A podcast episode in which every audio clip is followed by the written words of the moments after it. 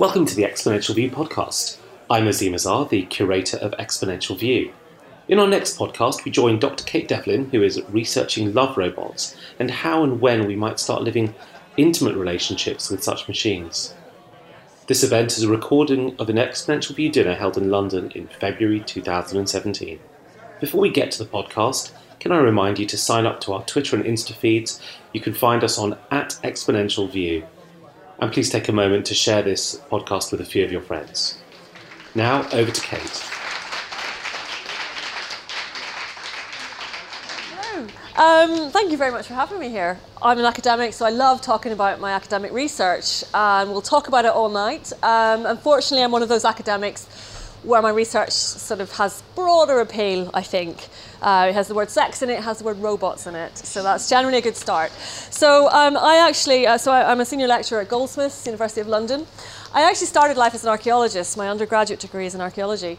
I worked as that in the field literally for a while, and pardon the pun, there is no future in archaeology if you want to get ahead in your career.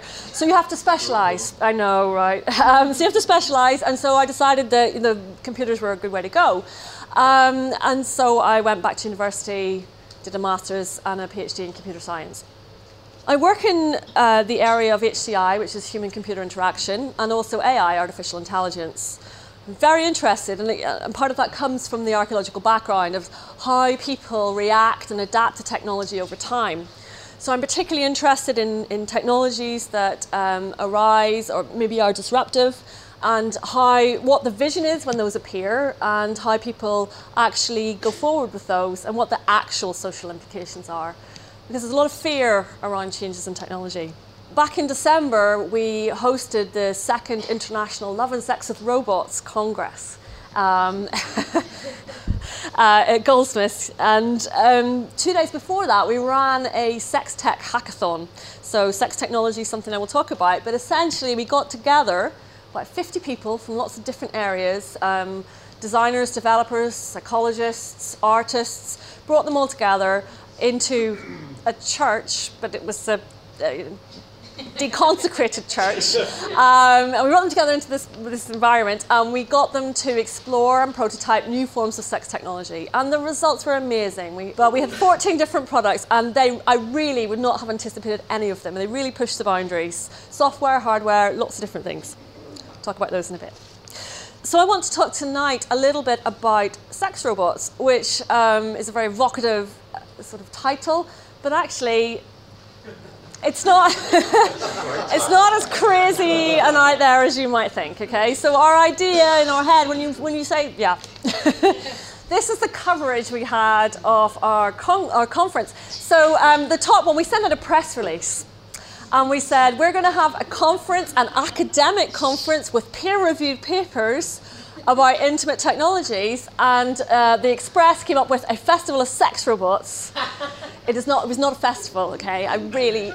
Not a festival. It's coming to London after being banned in Malaysia for being too extreme. It was banned in Malaysia. One of the co-chairs is, is works in Malaysia. Malaysia is a very um, conservative cult, uh, culture, so it's not surprising that it's banned in Malaysia. Um, the other co-chairs were told they would be arrested if they went ahead with it, so they brought it to London. Uh, whereupon another London university absolutely refused to host it.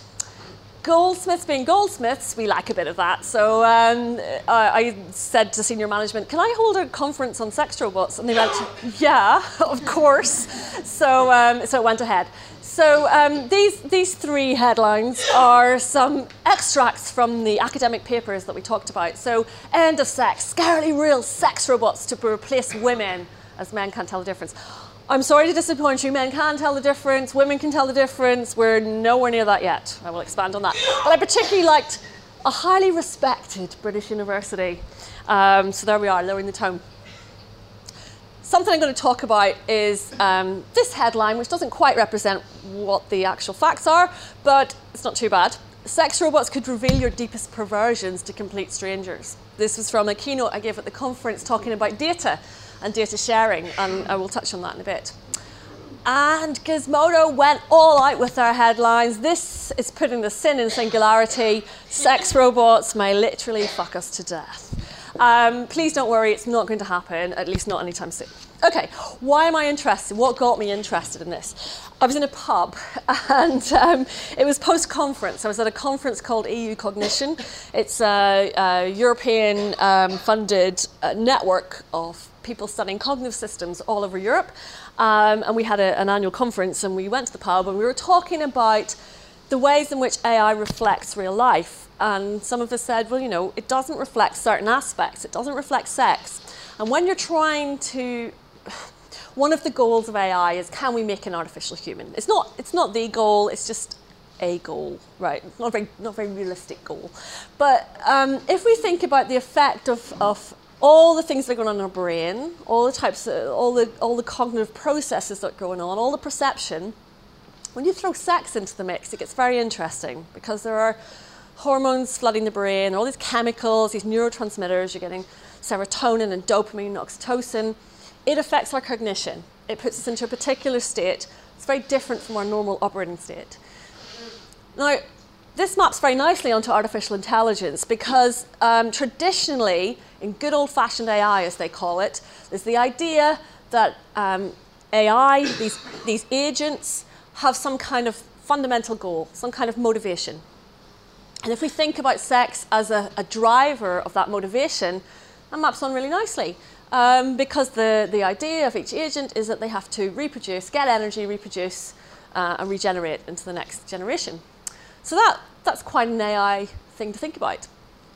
Now there's a new branch of AI known as enactivism, and that says that the things, it comes from ecological um, psychology, and it says that, that we interpret the world through our bodily interaction with it. So our physical space in the world, our physical interactions drive how we understand the world. And in this way, sex is a, a fundamental component of, of sociality because it's how we engage with each other. And sociality is a fundamental component of cognition because this is all going on. We're exploring the world, we're exploring our physical place in it. So I think that's a really interesting thing to think about. What if we built that into an AI system? What if we wanted to try and create a very human-like system? We can't neglect something like sex. We can go ahead and look at other things, which I will this evening, about um, not even considering this in terms of integrating it into artificial intelligence. Um, but that piqued my interest enough to go and explore the other areas around this. We already have robots all around us. These are just a few examples. Um, robot-assisted surgery uh, which has been shown in, in trials to be more effective than human surgeons in terms of um, incisions and stitching and all that kind of thing. They're currently controlled um, by a human operator, but they can be programmed to do certain things on their own. Much less impressive, the robot vacuum cleaner. Um, but still, well, still quite impressive. Um, so you can send off your robot vacuum cleaner and it will go around and, you know, provided you don't have any stairs to confuse it, um, it, will, it will clean up your house for you. Robots in the military that are used either to deliver weapons or dismantle weapons. Um, that's a whole other ethical kettle of fish that I'm not going to go into this evening, but just they, they exist there too. And then we have the category of companion robots. And these already exist, and things like Alexa, Cortana, Siri, they all fall under that. They're just, those things aren't embodied. These are the kind of embodied versions. This is Pepper, um, a robot created by SoftBank, and it reacts emotionally to your interactions. So it's, it's seen as being sort of kind of confident and a friend. So we already have people that are interacting with physical formed robots, and in this particular instance, one that looks human. Now, they don't have to look human, it's just that that's one of the more natural ways for us to interact with them. Okay, so some, in more detail with the companion robots. Up here, this is a telepresence machine, and it's essentially Skype on wheels. It goes around hospital beds, and a consultant can talk to a patient remotely. So, not too much independence there, because a robot merely automates uh, a process, right? It's not we don't yet have robots that can think independently. We don't have that. They don't have um, any sentience, any consciousness. They can carry out tasks that we've pre-programmed, and sometimes they can learn from those tasks in, in, in things like machine learning. They can use statistical analysis, they can use previous information, and they can perform differently and react differently when new situations arise. But there is still not a notion of consciousness in these machines. This is Robert. Robert is a nursing robot, a prototype nursing robot who can lift and carry people. And quite frankly, robot, Robert terrifies me. Um, so he looks all cuddly and friendly, but like a big, giant, hard shell teddy bear. Um, and he can lift and carry you. But it's just, you can see the dystopian potential in here. Um, it's quite worrying. And um, this is Paro. Now, Paro is a cuddly seal cub, and Paro is wonderful. And he's been used in, and I'm already gendering him, I'm calling him he. Um, Paro has been used in nursing homes um, like a pet. Uh, it's therapeutic robot. And people can cuddle him and stroke him, and he makes little noises, and he's really sweet. Um, and look, you charge him by putting a little dummy in his mouth. I mean, it's unbelievably cute. Um, even the, the most hard-hearted cynic, when you meet a Paro, you kind of melt a little bit. It's very, very lovely. Now, sex technology. okay, so um, how did these robots fit into sex technology? Well, um, there were all these talk of sex robots, and I'll get to what's actually in existence in a minute. But a related strand, and I would say the umbrella for all of this is the idea of sex technology. Now, this is a massive market. This is $30 billion market worldwide. Okay, and um, we're moving into an era where we're going away from very traditional, just basically plastic versions of genitals into these more luxe designed um, sex toys. The top one is Mystery Vibes Crescendo, which is this malleable vibrator that can be used by men or women, and you can shape it into the ways you want it. It comes beautifully packaged. It's, it's really, really lovely. It's almost artistic. And there are sex toys that you can buy nowadays where you look at them and think, is this an ornament? or is this something that I take to bed? I mean, it's, they are really so beautifully designed. So sex technology encompasses the hardware, which is traditional sex toys, uh, software like um, perhaps hookup apps. This is an app called Feeld. It allows you to meet other people for threesomes and more multiples if you want. Um, so it's a, a sort of a discrete hookup app. Then we have VR porn, right? So VR porn, virtual reality, currently very big business. Virtual reality has made its comeback. I did not, for, I did not forecast that. I saw virtuality first time round and went, that's never going to work. Um, and, and now it does. We've got the technology to make it smaller, easier to wear, and of course, what's, what's the popular thing to do with it? Porn. So um, actually, I, I would quite happily make a prediction, although I made the wrong prediction initially. I got make a prediction that um, the money in VR is not going to go with gaming. The money is going to be in porn and porn content. And we know just how much money the porn industry has. Um, the problem is they're doing it in a very cliched, stereotypical, stereotypical porn way, and they're not pushing the development into new areas that virtual reality could actually enhance, like body swapping, like um, removing physical limitations. There are really cool things you can do with VR that they're not even thinking about. Um, so it's very interesting. Okay, so onto the sex robots. Right. These are the sex robots that are in existence today. This one is Roxy, triple X, uh, Roxy True Companion. Roxy is a prototype sex robot that gets wheeled out at different trade shows around the world. A few of us have tried to go onto the site and buy one. I mean, I wasn't actually going to buy one, but I wanted to see what the process was. Uh, my grant money doesn't cover buying sex robots, unfortunately. Um, well, we went on, but you can't actually get very far in the buying process. I think she really is a prototype, but she is um, basically a mechanized sex doll that, that has a voice, um, and not a particularly great voice at that, so it sounds a bit grim. Um, but again, you see this sort of trope of um, very sexualized, hypersexualized, female seductive sex robot. Now this goes way back. This is not a new thing. This goes back to the ancient Greeks. They wrote this first, um, wouldn't you know? And they, um, there are myths and legends. There are, um, Pygmalion is one of the examples. It's a Greek myth told at Roman times where the sculptor Pygmalion carved a beautiful woman out of ivory. He wasn't happy with the, the women around him. He thought they were all a bit rubbish. So he carved himself a beautiful, pure woman and he caressed it, cuddled it, and kissed it until the gods made it come to life, and then that was his lover. So we see this going way, way back. And throughout the ages, people have been creating these artificial humans in order to engage and interact with them. And so there's nothing new here. Um, so in this case, it's like an extension of the companion robots, um, but in a particularly tacky form. Um, well, that's my opinion, obviously. Other people may like this. Um, so this is um, the one that probably most people have heard of, which is Real Doll. Real Doll is um, a creation. It's um, a product from Abyss Creations, um, which is a family-run company, interestingly, um, in the US, and they make these silicone dolls with articulated skeletons. And you can order your specific doll to have particular type of skin color, of hair, of face, of genitals. You get to choose and pick and, and, and get your version. Now they've been saying for quite a while they're going to put AI into these real dolls. Um, and apparently this is being rolled out in April this year, April 2017. Matt McMullen, the CEO, has said that there will be um, what they call Harmony AI, which is their personality that they're putting into these dolls. Um, so there is a market for these. People are buying these. to get an AI version, you're talking upwards of $10,000.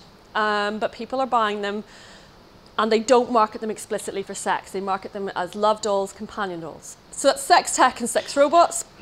Sex tech is um, most well known are all the different types of sex toys you can get, and it covers all aspects, and I think it includes sex robots. But at the moment, sex robots are these very cliched female forms. I don't think it needs to be like that. I think we should see it as an extension of sex technology that doesn't go into the humanoid form necessarily. It may do, but I think we might do something else with that. So the sex robot what makes it different from a, just a mannequin that moves? I would say a sex robot, the, the thing that makes it um, a sex robot is responsiveness and artificial intelligence. And the idea that is, is sometime in the future it may become sentient or conscious or self-aware. Now that's a whole other argument because half the AI, AI, community will tell you that's never going to happen. And the other half will say, well, it will happen. And I will sit in the middle and say, it might happen, but it might not be human consciousness. So that's hedging my bets. Anyway, so, so I want to talk a little about the, um, the implications of these sex robots, both near future and long term. And near future is the one that interests me because although we think, well, that's not part of our lives now, it's actually much more part of our lives, this intimate relationship with technology, than we might like to think. So Abyss Creations clear. and this is quite scary. When it arrives, it arrives in a box with face separate from the head, okay? This is slightly worrying. It's a bit like unpacking a coffin, all right? And it's a bit, which is very interesting because there is this thing called the uncanny valley. And the uncanny valley says that for every human-looking robot or every human-looking representation, the bit before it looks properly human is just creepy and repulsive. And uh, you can see that here, right? This is not convincingly human, and therefore we're quite scared of it. I'm particularly scared when the face is off. Um, so we know that this is, this is a, a, psychological phenomenon that means we do not accept things that look nearly human but aren't human, and that's kind of hardwired into the way we think. But the, the, the company that makes these say that there are therapeutic values to this, and I find that really interesting. So they say it's been purchased by a nursing association, prostate cancer survivors, burn victims for therapeutic treatment, and that interestingly, parents buy them for use by their socially excluded grown up children. So the idea here is to provide some kind of therapeutic value to people who cannot necessarily go out into the world and form intimate relationships in an easy manner. And actually, that has got huge implications for, for human relationships because there are large sectors of society who are not able to form those relationships, who are not able to have sex in a, in a more normative way. And why shouldn't we be giving people the opportunity to do that? We know that there are people, perhaps people with disabilities, who rely on sexual surrogates, um, who are people trained to come in to have sex with them. You know, why can't they? And, but that's a, that's a service and to have to, be, to use part of that service, that's difficult. It's not a, it's not a one-to-one relationship. Why can't they be offered a one-to-one relationship? And I think that health-wise, there are really interesting benefits here. Now, sex tech, there are sex toys that are made specifically with health benefits in mind. There's a company called Hot Octopuss. They make what's known as the first guybrator. Um, and it's essentially a sex toy for men that was designed for people with spinal cord injuries and who were paralyzed. and this sex toy allows them um, to masturbate without actually having to do any movement at all. So they get sexual pleasure without being because they are and they're physically limited. So you know this is this is you know why why would we not use these opportunities? Why should people be denied the opportunity to pleasure because they are limited in some capacity physically or perhaps socially? Now one of the other um, ideas, well I mean there's the straightforward you know sex toys can bring pleasure. We know that sex is um, it, it's, it's, it's markedly good for our well-being. It's a raft of well-being measures associated with sex. It's a very positive, um, it's very positive feedback uh, physically and mentally in having sex. So why aren't we talking more openly about the benefits that sex technology can bring? Um, during the conference, I made a comment about sex toys in old people's homes. And I stand by it actually, because when we put old people into nursing homes, we completely infantilise them. And I've watched it happen to um, my grandparents' generation. They have been, you know, in long-term married relationships all their lives. They get put in a nursing home and they're treated like children. These are adults who have been through the world. They may or may not have some kind of um, cognitive impairment like dementia, but these are, are people that you are then treating like children when they are grown adults and you're taking away access to things that they would normally have, like the opportunity to have relationships. And so the Daily Mail said, expert says all nursing homes should have sex toys. I did not quite say that. However, I stand by it and thinking, why aren't we doing that? Why, why isn't there that opportunity? I'm not saying we have to force it on people, that would be weird. Okay, uh, enhancing well-being, as I was just going to say about, um, I think that's a, a, a really interesting thing. So can you enhance your well-being by being intimate with something? And we're already intimate with technology. So I have a very strong bond with my smartphone. Um, it is the last thing I look at at night. It is the first thing I look at in the morning. Um, I admit it, I'm guilty. It's my extended memory. I don't have to rely on my own memory very much anymore because everything I need is on my phone. Um, I also am very private about it. I don't want anyone else getting hold and using my phone we have all got technology that we're private about. Uh, whether that's because we, we feel possessive or it's because of the content that's on that, that's up to you. But you know, the, that intimacy is there. We form intimate relationships with technology. There are people who love their cars.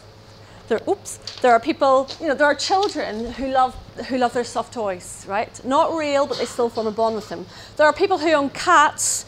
I find this really weird. You own a cat, it doesn't do anything. I'm not a cat person. It doesn't do anything. It just turns up for food and then it rejects you, and yet you still love it. Very strange. Get a dog. Anyway, um, so attachment. Attachment is a very, very strong thing, and we get attached to things.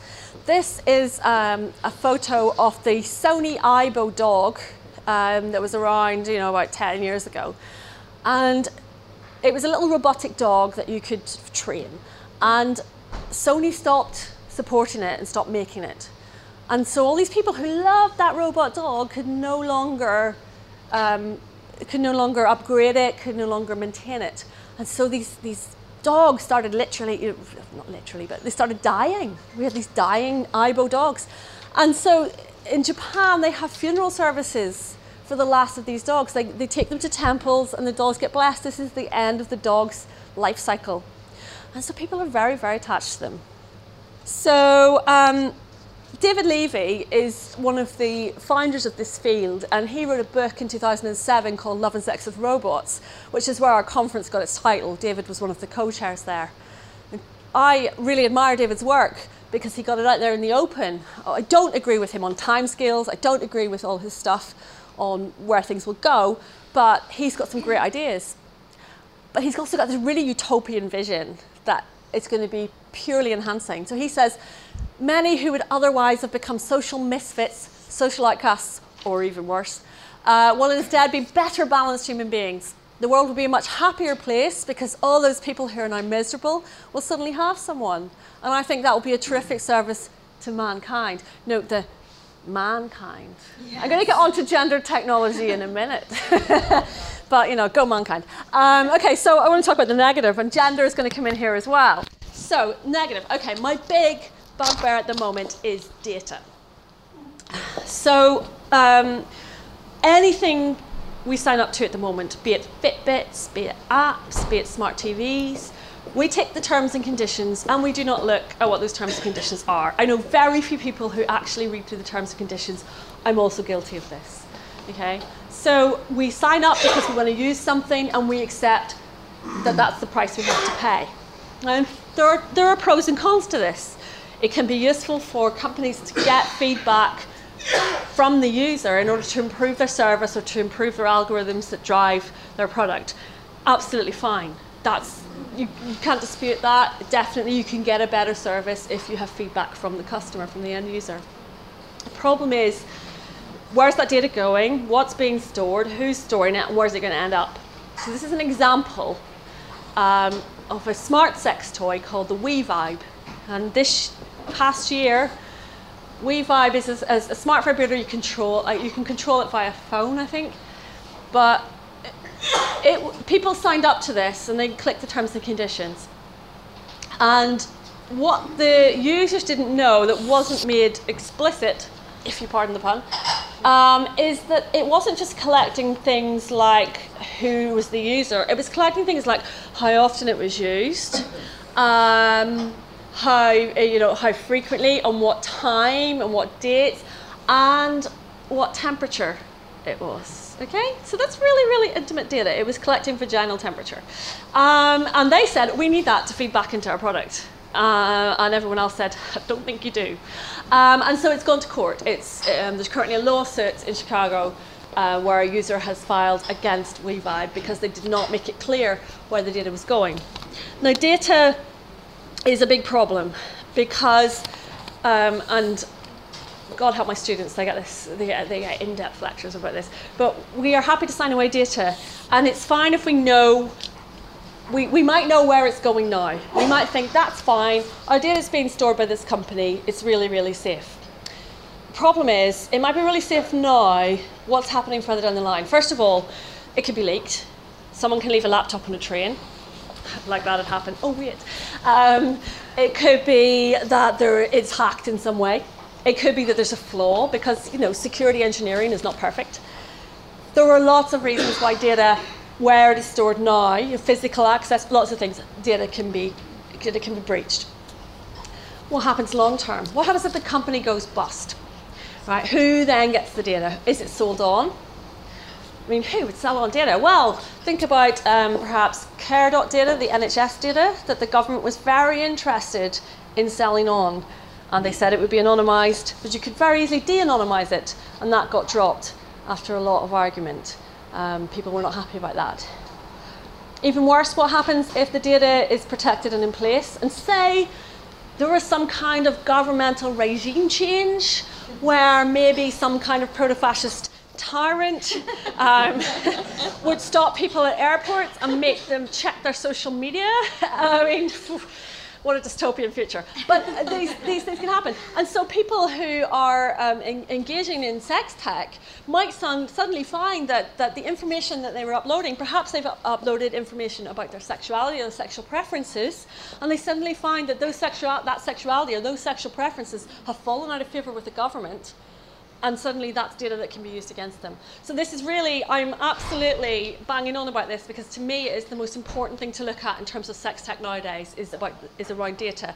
And we don't have a decent policy in place and we need it and we need a lot more rigor on it because, um, and it's, there's a lot of legislation and, and the law does not keep up with technology and this is a massive problem. Five minutes, okay. Okay, uh, gender.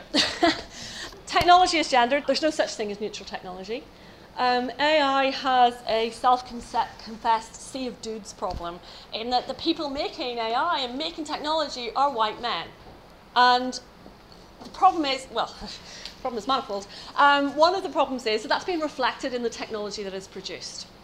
For example, Cortana and Siri and Alexa all were released with female voices because we like giving women orders. Um, there are lots of examples like this. I could go on all night about the kind of crap that I've been up against as a woman working in tech for the past 16 years. But essentially, the gen- and, it, and it's not a conscious decision a lot of the time. It's, it's just that's the way it happens. Things like a pacemaker that was designed for a male body, women didn't get it for another 20 years. seatbelts in cars that were designed for a larger male frame, smartphones are getting bigger and bigger so you can't fit them in a tiny hand if you're Trump. um, and, and they go in pockets, do they? I have no pockets in my dress. But all these sort of things, very, very subtle things that you wouldn't think, were just uh, separate from a, a raging tide of misogyny that happens in tech.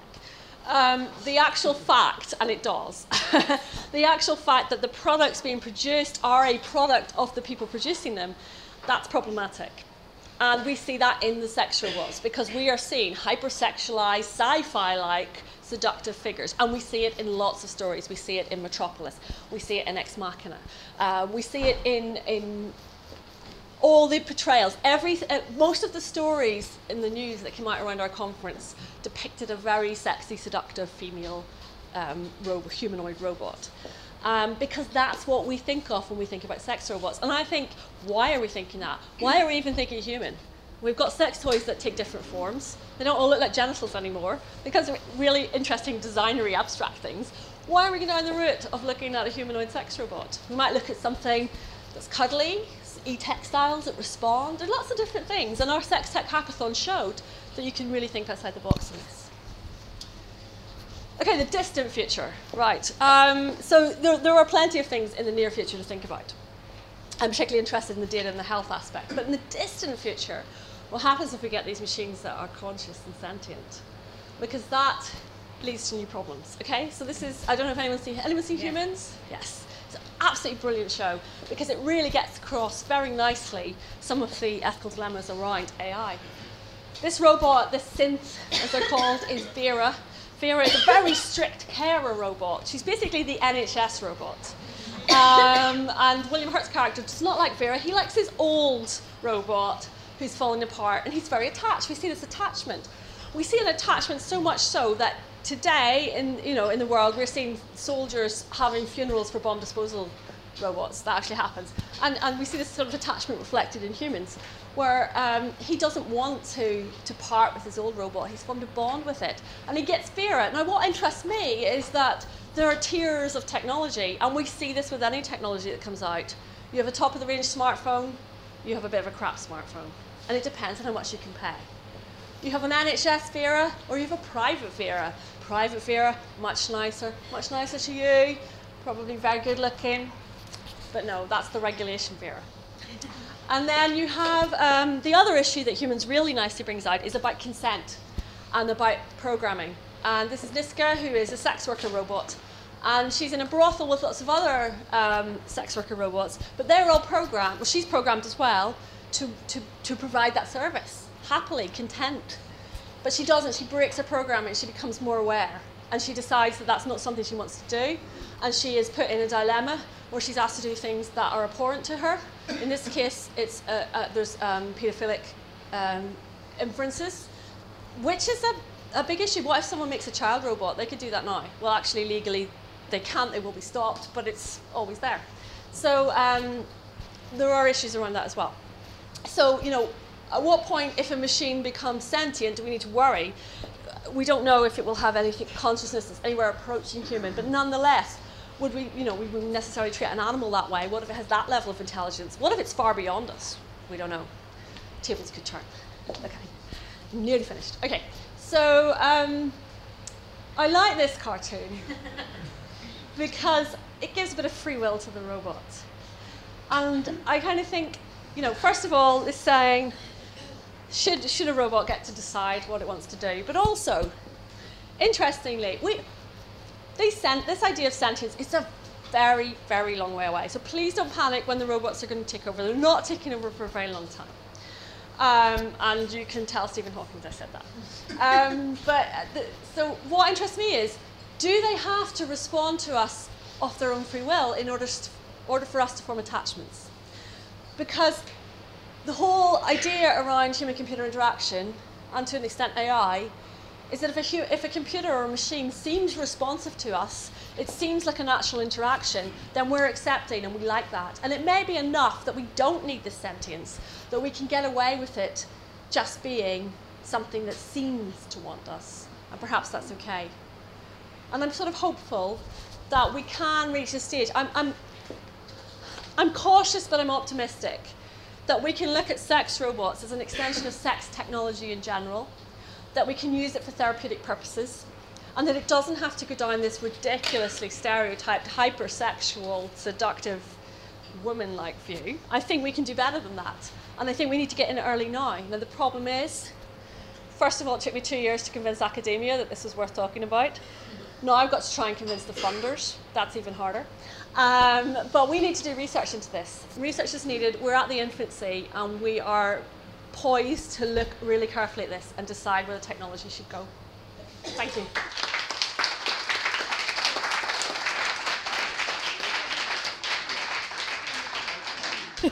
it is clearly a set of quite important emerging issues. So, before we dive into the sex questions, the piece that I'm very interested in is this question that you, you, you raise about how we ascribe personality and emotional value to, to objects in almost any context, because we're starting to see that. Uh, throughout, uh, throughout as we bring more objects into our, our world that have some modicum of, of, of, intelligence. So, can you tell us a little bit about what the issues around? Um, I guess it's anthropomorphizing. It is anthropomorphism. Yes. Yeah, um, it's, it's pretty common. Um, it's been done. This it's it's not a new thing that we um, give human tendencies to anything that looks vaguely human-like. It goes right back advertising, for example, you know, you make a Ribena berry, um, that's anthropomorphism at its finest. We know that it's more powerful when there is responsiveness. So it's something called a Tamagotchi effect from those little Tamagotchi pets you used to have, the virtual pets you had to keep alive by exercising. But exercising the pets rather than yourself. A bit of both, but you just yeah. let them all die. Yeah. Uh, I think Pokemon Go is kind of not, not dissimilar to that.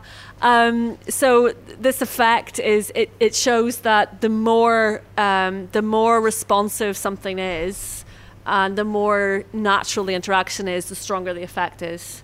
So that we start ascribing very um, human attributes to technology that can't think for itself. Um, an example might be actually a very good example is my parents with their sat nav. So my parents got a sat nav. They discovered that it completely changed the dynamic of their relationships because on long car journeys, instead of arguing with each other, they argued with the sat nav woman, um, and and they started you know shouting at her, if, if, you know, getting angry with her. And you see people doing this with with other digital assistants like um, Alexa with chatbots, even chatbots that people don't realize sometimes they're talking to chatbots on e-commerce sites. I mean, sometimes they're incredibly convincing. Sometimes they are humans and you just treat them as chatbots. But you get this thing saying, you know, would you like to chat to someone as a digital assistant? And it, nine out of ten times it will actually be it will be AI. And people flirt with the, the chatbots and they ask yeah. them out for drinks and they well, they get a bit suggestive. So, so, let me give, give you a great example of, of, of that, uh, which is X.AI. How many people here are on X.AI for calendaring? Yeah, we're all kind of that early adopter group who have crappy technology in our attics because we bought it too early. So, so uh, you know, X is a calendaring app called Amy. Um, Amy Ingram, A.I, in the first version, and they called it Andrew. They created an Andrew Ingram because it was really annoying for people called Amy who were using it uh, to, uh, to, to be, be, be part of that. And one of the behaviors I observed, and I'd be interested in, in your perspective on, on this, was people spending time to engage politely with Amy because they thought it was a human. And there was a moment where I felt when I was seeing really busy mentors who I respected and I was just pleased to get 15 minutes of their time every year, writing a paragraph or two explaining their schedule to this bot. And I felt there was some kind of uh, dissonance because Amy was a bot, a bunch yeah. of Perl scripts and if then statements, probably. Yeah, and, and yet we do it. It's quite a market effect. What are the issues that get raised when the, the person on the other side of the bot doesn't necessarily know they're dealing with a bot. You don't know you're dealing with a uh, something that doesn't really have agency, but is just sort of working its way through a narrowly prescribed probability space. To be honest, it, it, it's there doesn't seem to be that much difference between people knowing it's a bot and not knowing it's a bot. Um, when you tell people that they're interacting with a bot, they still manage to behave as if it's human. And there was a study done in the Netherlands a couple of years ago, and they had a robot which they put into um, sheltered accommodation with older people. And these were people. Th- there was no, I don't think there was any um, dementia or anything like that. It was just people who were elderly and living in, in accommodation. And they, they gave them this robot and they said, This is a robot. It doesn't have any thoughts of its own. It's just a machine. And the people were like, Yeah, that's fine. Okay, we understand that. But by the end of the, the time in the nursing home, they were showing it pictures of their grandchildren, even though they knew perfectly well that, that this was a machine.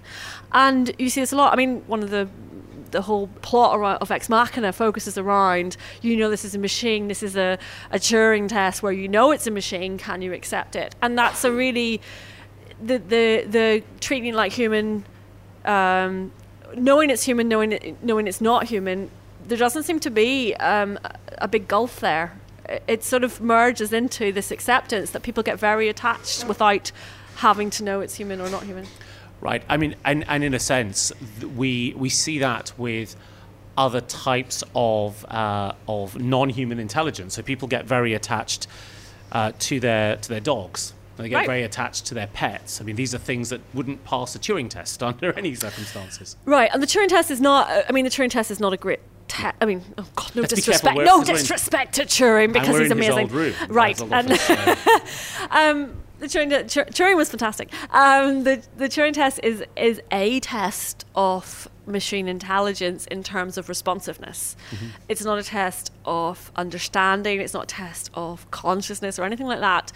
It's a very limited test. But he says that himself in in his paper and. Uh, the idea being that you you can convince someone. It's not about whether it's true or not. It's about whether or not you convince convince someone. And actually, I mean, so last year, t- 2014, um, they said that the Turing test was passed. University of Reading, um, one of the tests was, oh, the Turing test has now been passed. We've convinced people. It was it was very much gaming the system. They said, oh, it's been passed, but the the bot they used was, was supposed to be a 13 year old Russian boy, so the language was not expected to be of any sophistication and all that sort of stuff. So it was it was completely gaming the system.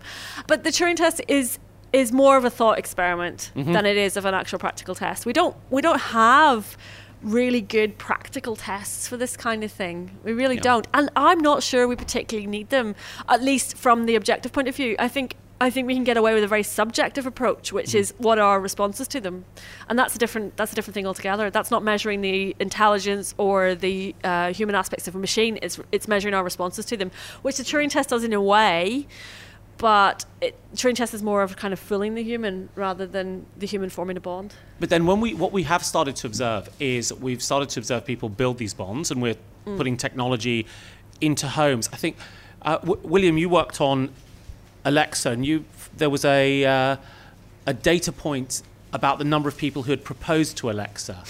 what was that? What was that number? What number I was? You just said 250. So 250,000 people had proposed Why to. Why does that not surprise to me? Alexa.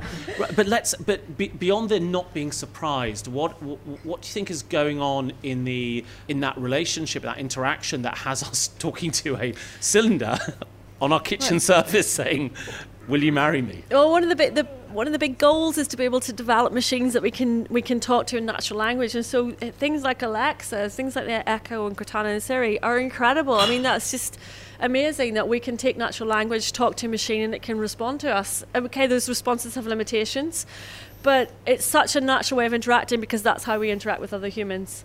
And I think that's the key. It's not about how much intelligence these machines have themselves, it's about how responsive they seem to us.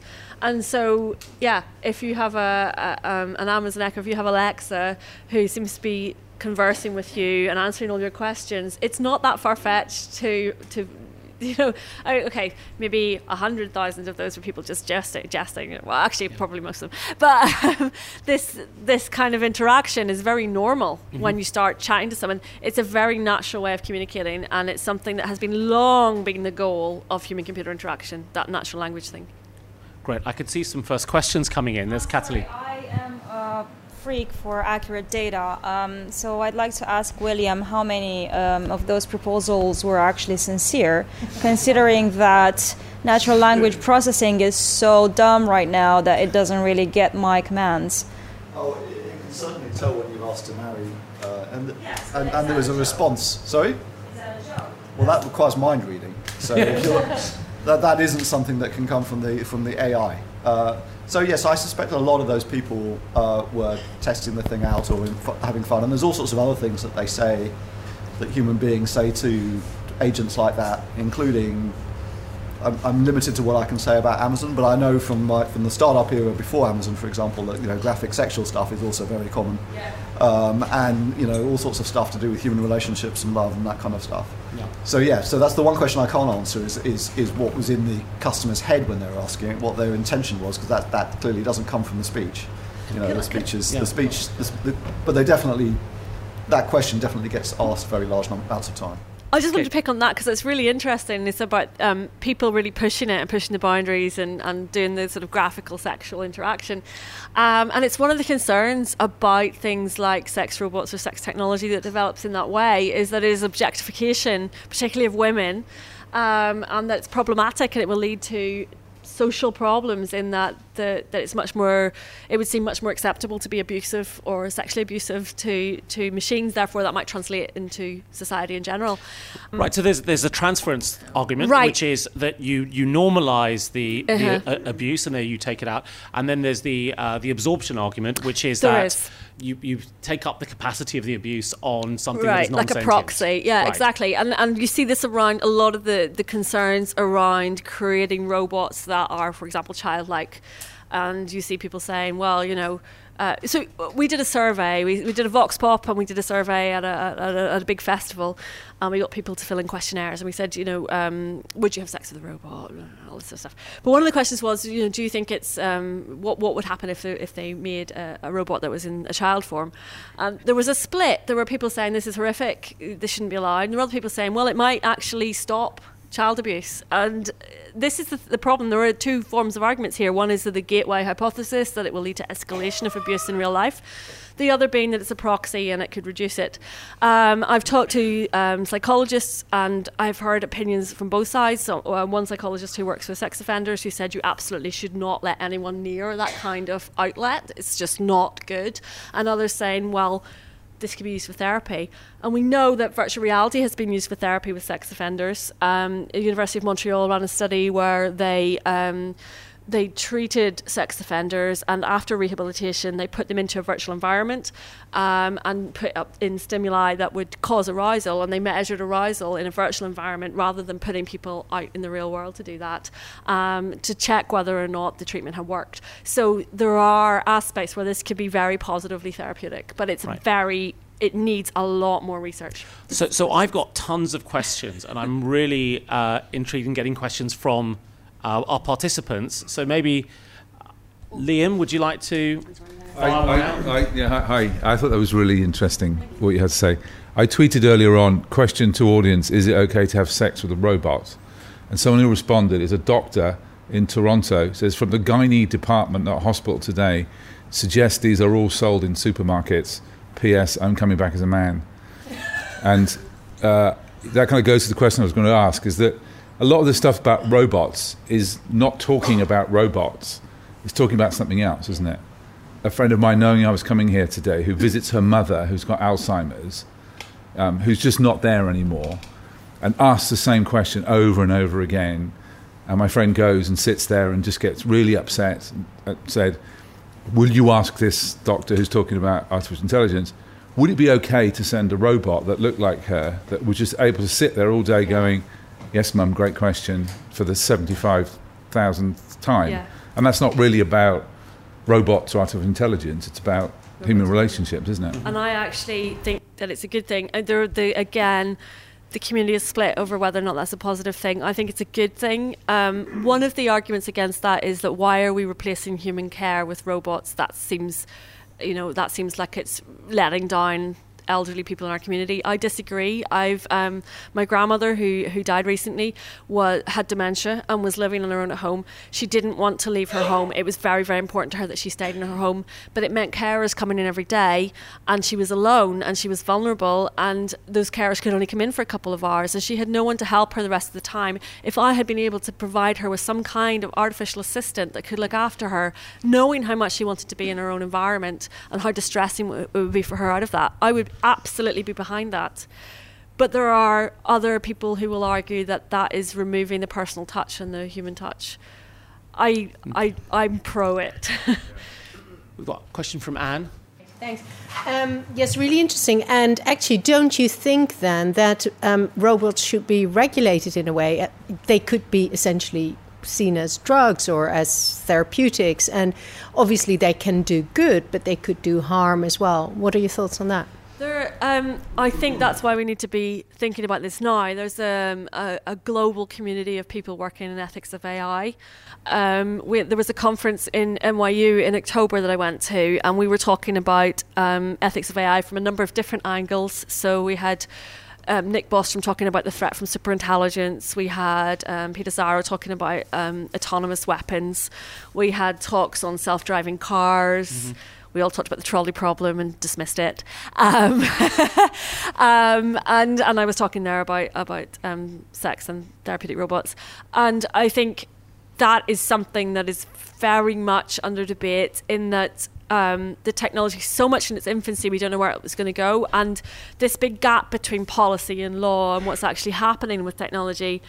In my research group, um, we have a medical ethics lawyer who's involved and who's very interested in how this fits in under in a variety of ways, not not just data protection. In terms of property, in terms of autonomy, all sorts of things. I think to, to Anne's point that there is a really interesting observation there, which is that we already have existing uh, regulatory frameworks and mm. approval frameworks for therapeutics. Uh, and we do that for, for, for drugs. And we also know that you know, opioids can be used for uh, pain relief. They can also be used to subdue entire uh, populations in uh, the eastern seaboard of the United States. You know, so you can use them in, in, in both directions, and you can put regulation in, in place. I think there's a really intriguing idea in there where the framework in some sense already mm. al- already exists. Uh, and and what I think is interesting about about robots that work in, in, in the form of care is that the uncanny valley seems to be less of a problem because the awareness of someone with with with uh, you know dementia is not necessarily as strong as a sort of fully capable person. Right, and I would also say it doesn't need to be going down the line of, of realistic android gynoid robots, I think people are more responsive to the humanoid ones, which aren't, which have human features but are not human representative, mm-hmm. and we can still bond with those very, very strongly. So I would be saying that that might be the way we go. But I agree, there could be, we could have medical grade robots with sort of FDA approval, whatever. I think that's that's not far fetched. I'm very interested in um, in what your thoughts are on how quickly kind of norms and social taboos will catch up. And I say this because uh, I never thought I would go to an event that united my my wife's interest, but she studies uh, sex with statues in ancient Greece. Oh my and, god, I want to talk to your wife. Uh, and and one of the I was texting her in the middle of this because I was please, like, I wish I'd, I wish she'd come. Um, but one thing that she was saying by text is that in, in ancient Greece, sex with statues is associated with suicide and humiliation and divine oh. punishment because eventually it catches catches up with you and, and, and you kill yourself. Um, so cool. Now it's taken two and a half thousand years, but I'd be interested to know how quickly do you think uh, you won't have to feel, at the very least, social humiliation, at the worst, kind of suicide? Okay, t- t- two things with that. And one is that I work with a classicist actually on, on sort of the history and origins of sex robots and artificial lovers and things like that. And it, it goes right back to uh, Pygmalion's quite a late story in terms of this. Actually, Laodamia is one of the earliest ones where she was um, uh, a Greek woman whose husband was, she newly married, and her husband was the first person to fall at the Battle of Troy. And the Greek gods gave him back to her for three hours, and it wasn't long enough, so he went back to the underworld. She three was hours. three hours. I know this Greek gods. Greek gods are really fickle. they were newlywed. Um, and um, and uh, so she built a bronze version of her husband and took it to bed with her and interacted with it, um, and was was caught interacting with it, and it was it caused all sorts of problems. Um, but I found that really interesting um, as an origin story of, of, of this kind of thing. But also, yes, in terms of how things progress and are accepted. We've seen, so there's the National Survey for Sexual um, Behaviour, NatSal, um, it's done every 10 years where people are, um, uh, give their opinions on a wide variety, or give their um, responses on a wide variety of sexual questions about um, sexuality, about sexual preferences, about um, sexual behaviour, all sorts of things. And so it happens every 10 years, and there's been a marked rise, a, a, a big difference from the advent of the World Wide Web.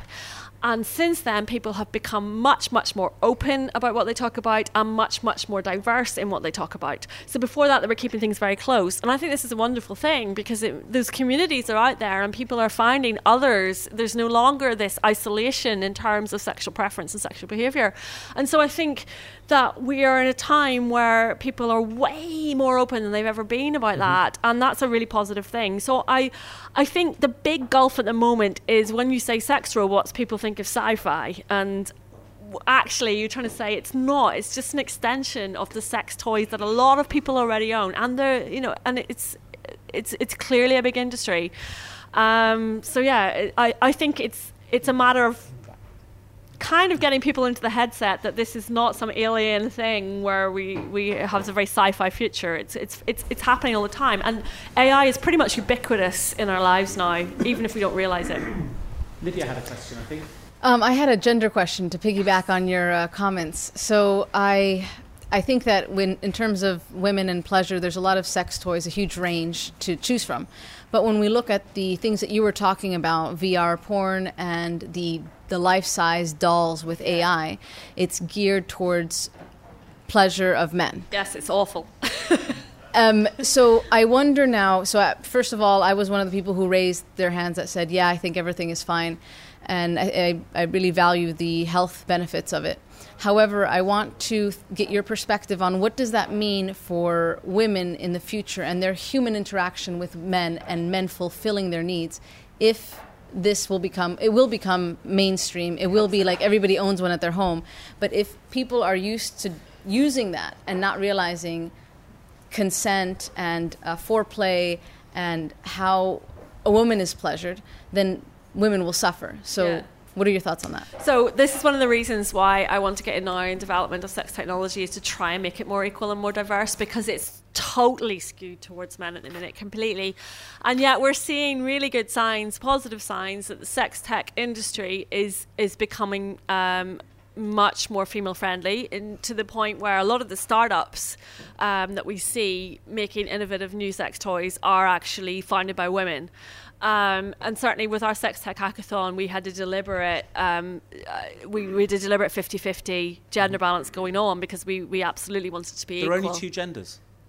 Oh God! Don't start me on genders, please, Sorry, please, just, please. No, okay. okay. I apologise. I will. I, I will. Uh, I'll let you off on that one, uh, Kate. But, but right, um, yeah. No one quote me on that on Twitter. I don't want to get into some kind of um, feminist internecine war. Um, can we just? okay. Um, all genders and um, so we, we, we basically opened it up to everyone. Does that yeah, work? Okay, right. fine. Um, so I think the the the issue. Um, there's a there, for example in London there are a lot of women involved in sex tech startups. Um, I'm part of a sort of sex tech collective that get together and share ideas and talk about stuff, and it's really really positive to see that. Um, but we are fighting against some really entrenched views and. Mm the porn industry is perpetuating that, and people who try to go against that run into all kinds of problems. Um, it's difficult. There's one there's one company that kind of runs all the different porn sites online, MindGeek, and they are in a very powerful position. Um, if they decide to get involved, well, they're already involved in VR porn. If they decide to get involved in extending that into sex robots, then it's definitely going down a very male oriented view. Porn is known to be the technological driver of many things. It's the reason we have streaming video online, it's the reason we have credit card transactions online. The money and research that they can put behind that is incredible. But we need to go in and say that's not enough, that we need to do this as well for women. So, I, I, mean, I want to come to something that, that, that Lydia just, just raised there, uh, which is which is this question about um, the, the, the, the, gender question.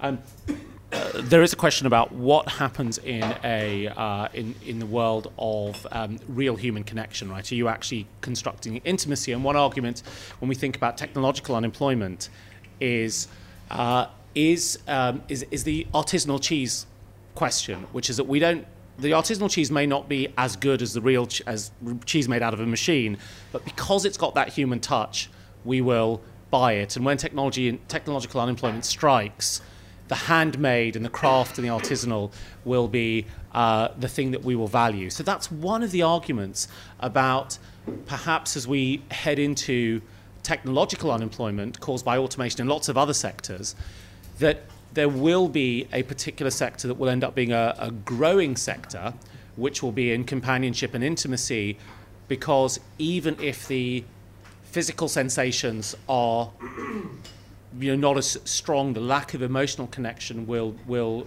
will not be so good with a with a robot. So there's a philosopher in um, in Ireland called John Danaher who sort of su- suggests that this is a a, a, a direction that in fact, as we as we play out a world of technological unemployment, even if we have great robots, there will be a role for, you know, people of all genders to to form human attachments. And I was thinking a little bit about what are the growth areas over the last five or six years in in jobs and data scientists have tremendously grown in their number. There's a sort of five-fold increase in the US in the number of data scientists since 2014, and a six-fold increase in, in India.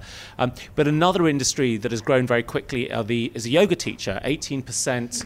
Uh, compounded annual growth uh, for a seven-year period from 2008, um, and and that's not you know the, the point there being that that it's intriguing that on the one hand this kind of computational reductive mathematical job has grown, and on the other hand, this job that is very, very empathetic and intimate and physical and person to person has also grown very, very strongly.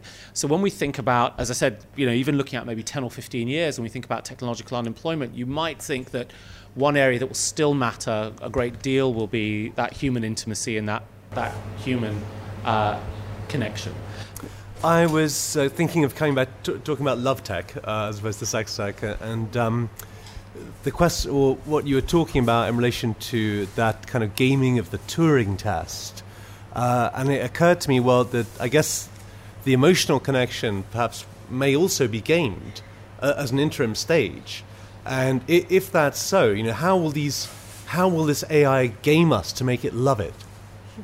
Um, okay, so from a from a technical perspective of how it will game us, um, there's a branch of human computer interaction called affective computing, and it's where um, we can read people's biofeedback. Uh, the computer can read your biofeedback and then respond to it. So, for example. Um, it can take your heart rate, it can take your galvanic skin response, it can take your muscle movement, and it can deduct your emotional state, and it can respond to that emotional state. And that's that's here and now, that's perfectly possible. And anyone wearing a Fitbit, you know, that's tracking your heart rate or you know your movement or anything like that. Um, but there's plenty of technology that can read how we are responding physically um, and interpret an emotional state and respond to that. And I think that's a very easy way for it to game it is that it looks at our emotional state via our physical responses, via our autonomic system, and then feeds it back to us. Yep.